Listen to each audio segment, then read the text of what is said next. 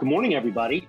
My name is Charlie Fink. I'm here with my partner in crime, Ted Schilowitz. It's This Week in XR. Today is June 4th, 2021. How are we doing today, Ted? Good morning, Charlie. It's a nice, uh, the beginning of summer morning here in Los Angeles. And as always, there's lots of interesting things floating around in our XR universe.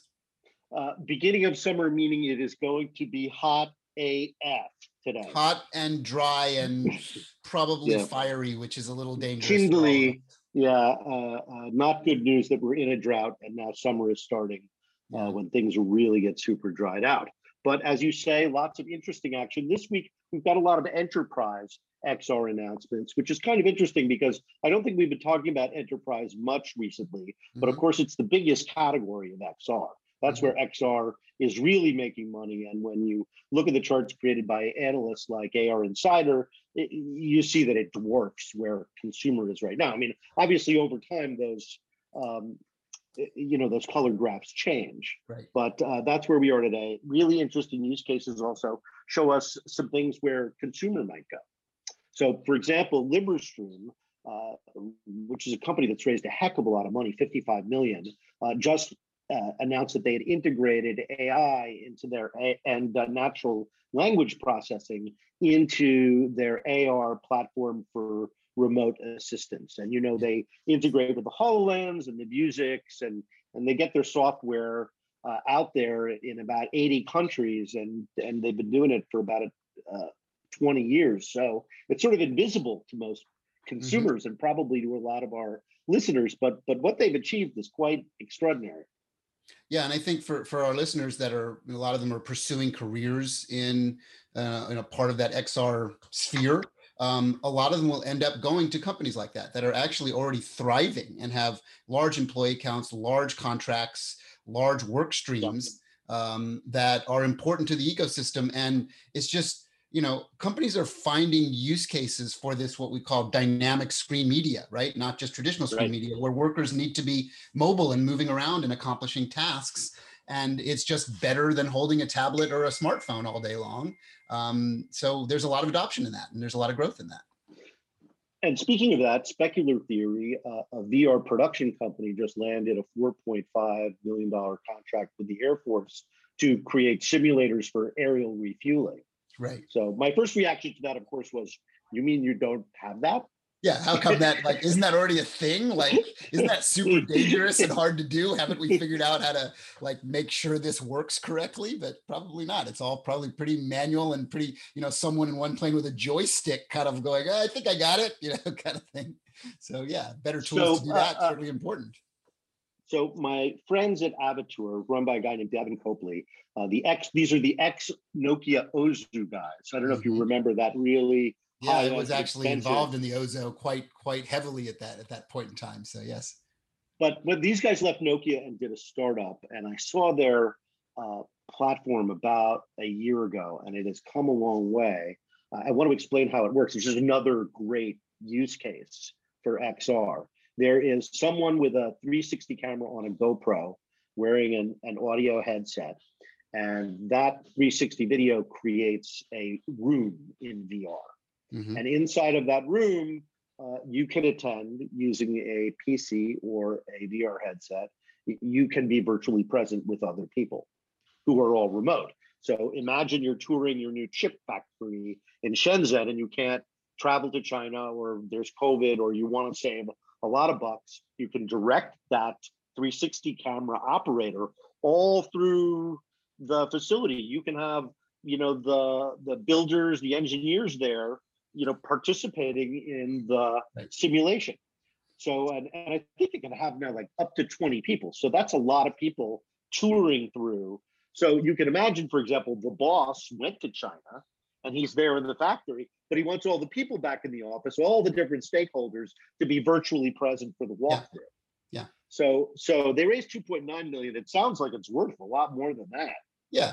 Yeah, the the idea of, of this is kind of this idea of co-location, right? The idea of using cameras and sensors and, and, and certainly now VR technology to be able to bring someone with someone else. It's actually not a whole lot different than if you were in an exotic location or I was, and we were doing a little video chat and I was like, hey, Charlie, you got to check it out. And I would right. like put on my phone and hold it up and move Right. it around and show you stuff. So it Right. kind of comes from that consumer ethos of when you have a camera with you all the time, you have an eye to the world that other people can see remotely through a cloud infrastructure. And these guys are taking it to a professional level.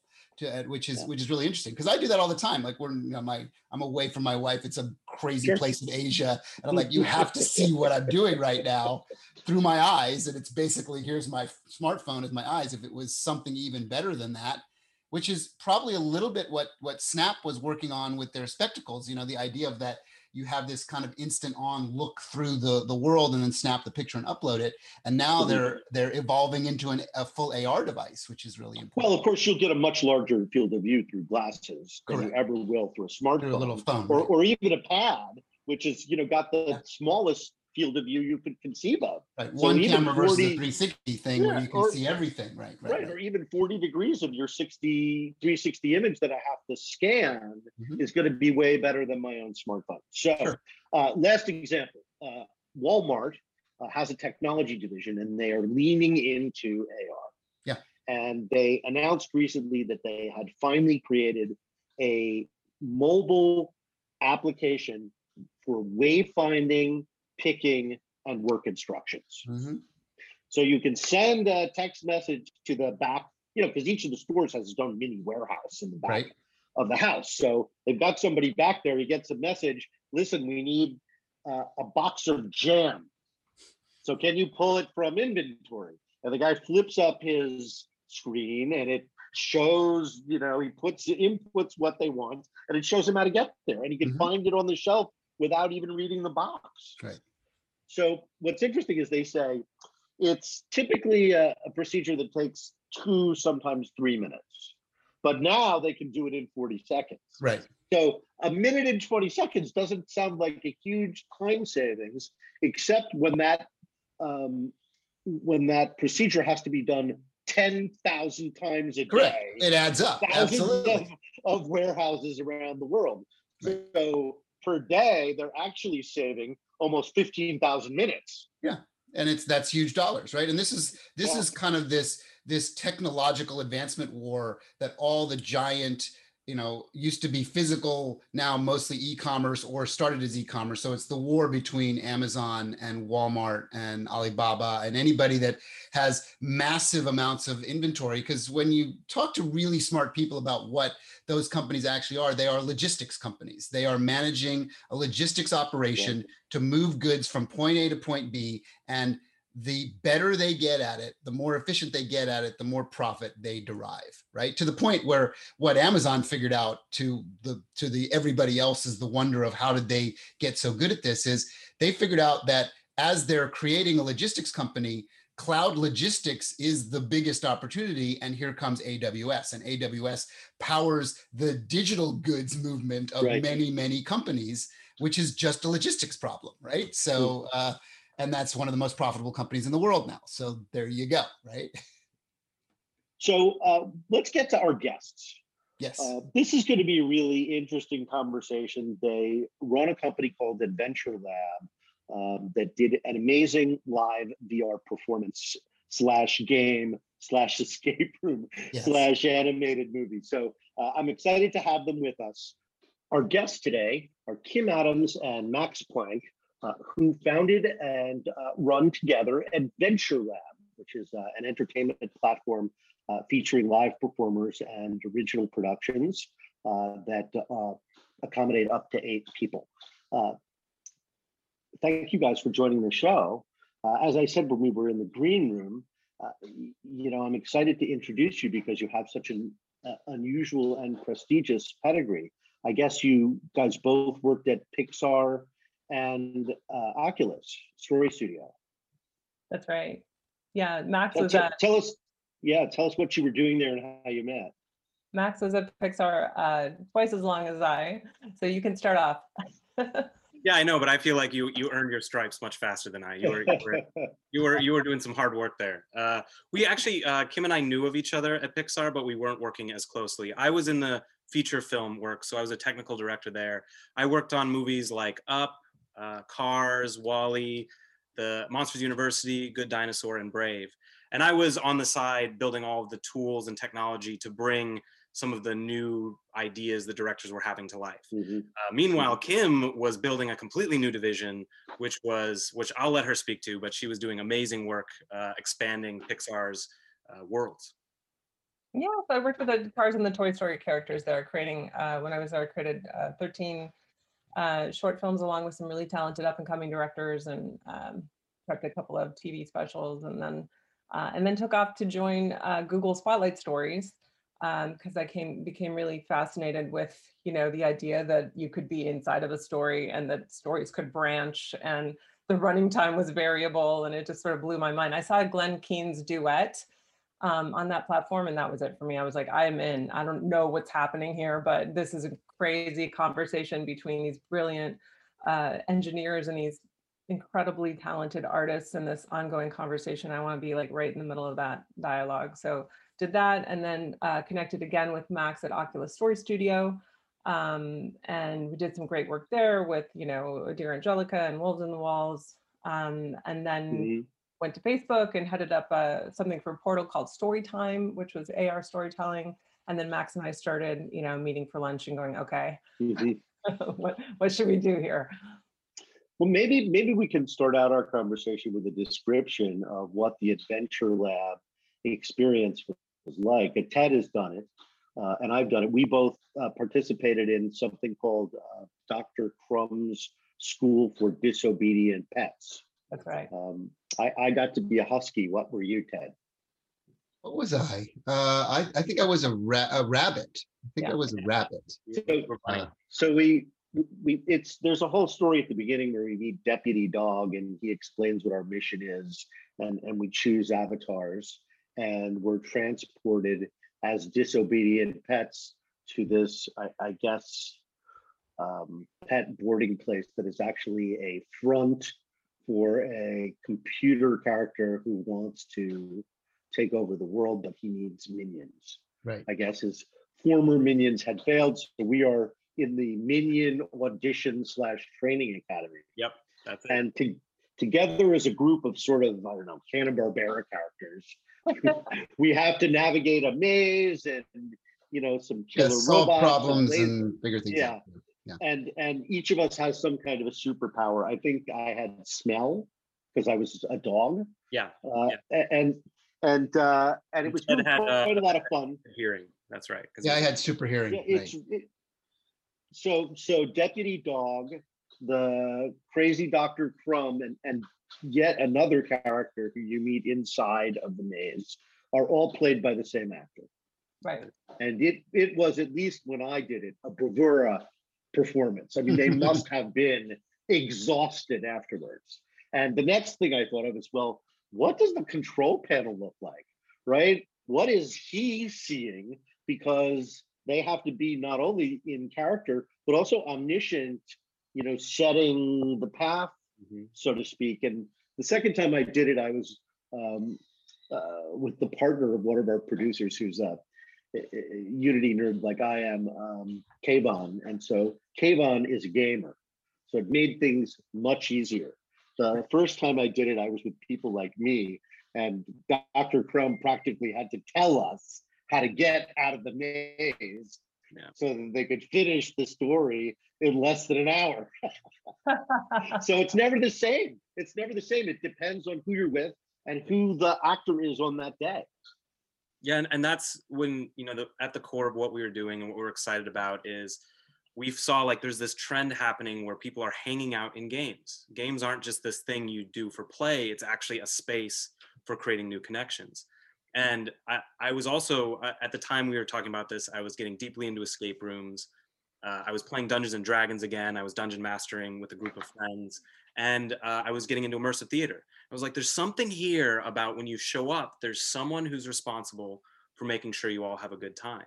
So what if that was a Mm. cool secret ingredient that made sure that connection could happen? And so you could see we were doing a lot of things with, with Dr. Crumb. It was a game, it was a performance, it was Right. a role playing Sort of- thing. So it's a lot of things. Although there are a lot of great escape rooms, I think the Paradiso in New York that combine live action, live actors in them. Yes. You know, and so this is sort of a cousin of that by way of a Pixar film. Yeah, and you saw how how the advantage we have with the live performer in there and can immediately tell how much experience do people have in VR and in games.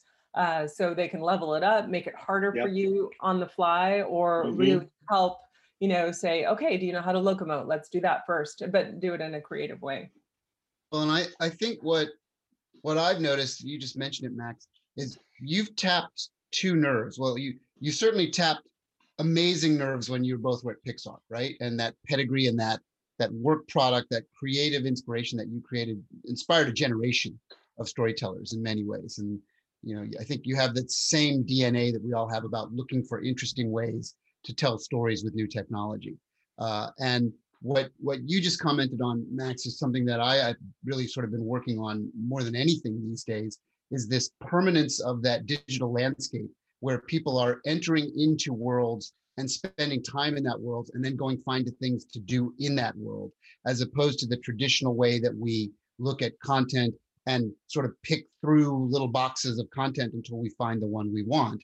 Newer audiences are starting to understand this concept of the metaverse as something well beyond what I think it, its original thought process was, as it is literally a place where you live and then absorb content and choose to go to different places. So you're you're driving into that in a in a really powerful way, which I think is important. and and that's that's something we learned where where we want to go next is with adventure lab you you buy a ticket you're sent instructions on how to download the app and when you show up that that's when the performer brings the world to life but outside of that your time box you can't really do much in in the game and we realized that what what would be powerful here is what if there was a space to hang out in Yeah. we're, we- we're excited about uh, an, an idea we're hoping to get off the ground if we find the right partner is a haunted house experience where you can be in the woods and the cemetery and the mysterious swamp. You could hang out there, you can run into strangers, you can choose an avatar that grows with you, that gets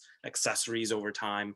But the the the honeypot, the thing that is the mo the the thing to do that's exciting, the quest is this door that's closed. That to get access to it, you have to buy a ticket to a performance. And Right, so in that way, there's a way to hang out before, afterwards, and talk about the experience that you can do with a performer. Yeah, so you're you're basically creating a, a, a digital metaphor of a theme park uh, environment, so Right. that there are rides and attractions at the theme park, but a big part of the joy of going to the theme park is just going to the theme park with your family and you know grabbing a snack and wandering around, Mm. looking at the signage and deciding what to do next, and socializing as you say, should we go left or should we go right?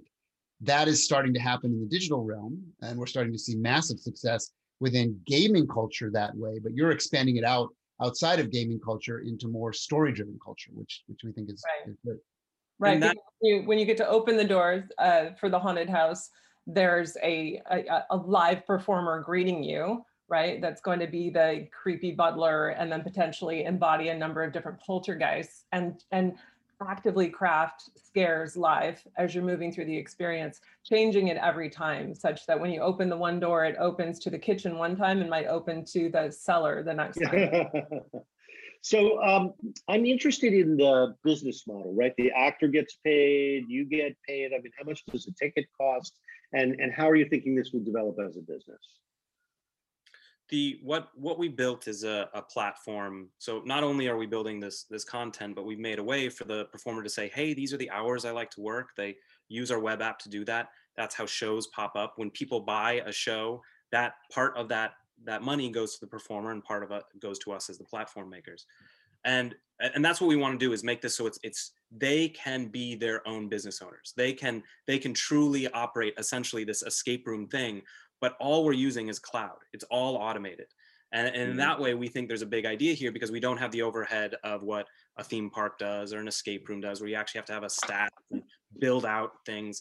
This people can do from anywhere in the world. All they need is a $300 VR headset, and they can have an audience that's anywhere in the world. Right. And so, So that's, only a VR headset? Can anybody use different devices, mobile, PC? We have an amazing prototype for that right now. Um, so it does work and it's pretty fascinating. I think Ted's done that experience where you can actually interact, the performers interacting with the players inside as well as through their uh, hardware devices with a camera. And that's, you know, iPad, laptop, whatever, and it's pretty delightful. So certainly we we talked about your your growth potential outside of what today's VR headset, which is a growing market, but still a, a fairly small market compared to people that have traditional visual compute devices, phones, laptops, desktops, tablets. Um, right. I mean, I think we all we all think five years from now there's going to be a tremendous and receptive audience for this kind of live entertainment. But yeah. as Ted said, between here and there is a world of hybrid devices. Uh, and you're even going to have people in VR who might do it next time on a mobile phone. Correct. That's right. Yeah, yeah, yeah. So we listened to a lot of uh, audience feedback. Once we got the through the initial months of selling out, we started to get people saying like, "I'm the only person I know with a headset. I want to be able to play with more friends. Is there a way to do that?" So we dug in just to see like, would it be fun? And turns out it really is. So yeah. who who wrote this thing? Um, so Jennine Willett and Kurt Fry, both uh, Jennine's a immersive theater expert. You know, she co-founder of Third Rail Projects, and and Kurt is a writer that writes for theme parks and interactive experiences. And we know that, I love that this new. We know that none of this. I was going to say, I love this new genre that's emerging. Uh, I, I, was just going to say, um, we we know that running a startup in the creative arts is no easy feat, and I think people would take a lot of inspiration from you that are learning to try and, and take a risk and put themselves out there and do something. And maybe it's worth you you commenting on that for from an inspiration standpoint, mm. because mm. this stuff is really hard to to achieve, not just creatively, but economically and and sustainability. And um, I think it's important for for our listeners to hear why you're doing it, how you're doing it, and and that it's okay to keep with this. Like the struggle is worth it, right? Yeah, it's it's been a journey for sure. We've both learned so much over the last couple of years. Um, and our mission that we started out with and that we still have today is to connect people across distance through play. You know, the how we do it, we've pivoted a number of times. First, we were going to partner with LBEs, then the pandemic. So then we went fully in on home and then uh, also now multiple devices. So I think the ability to be flexible, like, are you staying true to your core mission? And if so, be willing to be flexible about the how, um, you know, and the trajectory. You know, do you need to just stay low for a while as the market continues to grow and builds, you know, quietly? And then there's mm-hmm. that launch period where you're out there all the time. Um, Max, what would you say in terms of taking? yeah, it's yeah, it's definitely nerve wracking. Um, I, I know what what what sustains us is this. You know, I I was when Kim and I were talking, we were both at Facebook. I was working on the team that eventually was going to make Oculus Horizon, and Kim was mm-hmm. working on Portal. And we were talking about what we wanted the metaverse to be. And I do worry about a future where people are hanging out in the metaverse all the time and and not interacting in the real world. And also people are hanging out there for 5 hours and maybe of that 5 hours they get 10 minutes of something that was really a great connection with someone else. And so for me, I was like, I there needs to be some uh, technology out there that creates incredible nutritious value when people are spending time on the platform.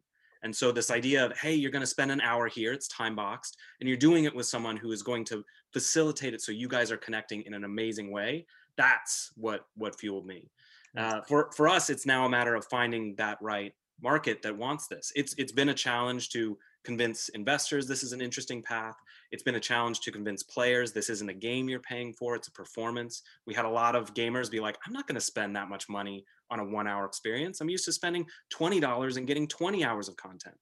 And so we, I think the journey for us as a company is we have this grand vision. We know it's going to be a big idea someday. We now need to meet the market where they are. What is the audience willing to spend? Where are they willing to, to hang out? And so I think the the one of the big lessons we learned is this theme park approach. I think people would be willing to buy a game, download it, and then buy these moments in it if they can hang mm. out in it all the time and create community. Well, I think that's the next leap. If, if I could give you a little bit of inspiration to keep going, if you think about who was the original creative pivoter, as the term has come much, much later in life, uh, was Walt Disney, right? So Walt Disney continually moved his mechanism, his creative mechanism in various ways to find what audiences we would be intrigued with, to grow the company, to grow the creativity, to help his staff stay motivated and interested in what they were doing. And he really never stopped. And the DNA of that company never stops. And they created a division called Imagineering that was effectively what you are doing, which is a lot of times they go into hiding for a while, they work on stuff, they pop out, you know, their heads pop out from the from the gopher hole. They say, okay, let's put that over there and see what happens. So what you're doing is in that legacy. And I think it's important to, to for, for people to know that it's okay to keep trying the to find the right chemistry until it really works. I think that's a valuable, it's a really valuable thing. I, I would also say, to, ju- just a last bit, especially to your audience who, who's thinking about this space, is I am very, very excited about where VR is. I think it's been a challenge that we've been doing this since 2019. I, I saw the Quest at Facebook. I knew the standalone headset was going to be transformative. And it has taken a little longer than I was hoping for the market to realize this. But with the Quest 2 out there and the new devices coming out, there is there's a huge moment here where the market is growing. I think investment is still waiting to see that market blow up. So Mhm. we're kind of lagging that a bit. Uh, but I do think right now is an incredible time to be experimenting and being creative in the space because there is going to be a huge lucrative moment within the next year. Yeah, and the hits are out there. They are already out there. People are finding, making a living, and and some are succeeding well, and that's going to continue to grow. And there'll be more hits as the audience gets bigger, and we try more interesting things. So you guys are absolutely at the tip of the spear. So I would say just keep at it.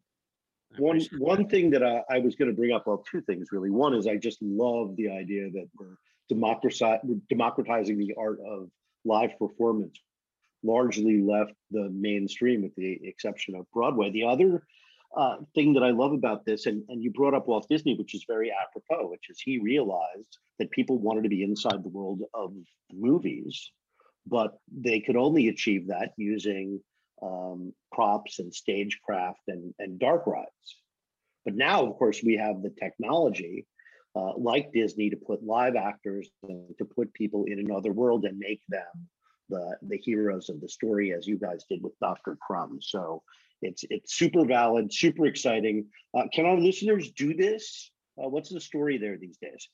So We, we, we had ahead. our one year anniversary of Dr. Crumb. We ran consistent show shows for an entire year. We took 1,000 people through the experience across the world during a global pandemic when they couldn't be together otherwise.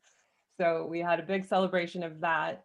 And then we're going back under the hood now to work on that experience such that the, the hosts can truly run it themselves so that we can have exponential performers, exponential show times, um, and it runs much much easier. Uh, the performers are, are their own tech support, so making things Mm. uh, easy and intuitive uh, intuitive enough for all parties that that can happen.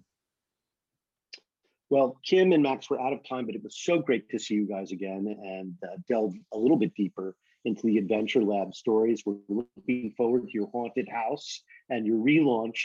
And uh, I hope you guys have a great weekend. And thanks again for your time. Really great talking to you guys. Thanks so much for Thanks for having joining us. us. Yeah, it's always Take fun to care, talk to you. guys. Thank you.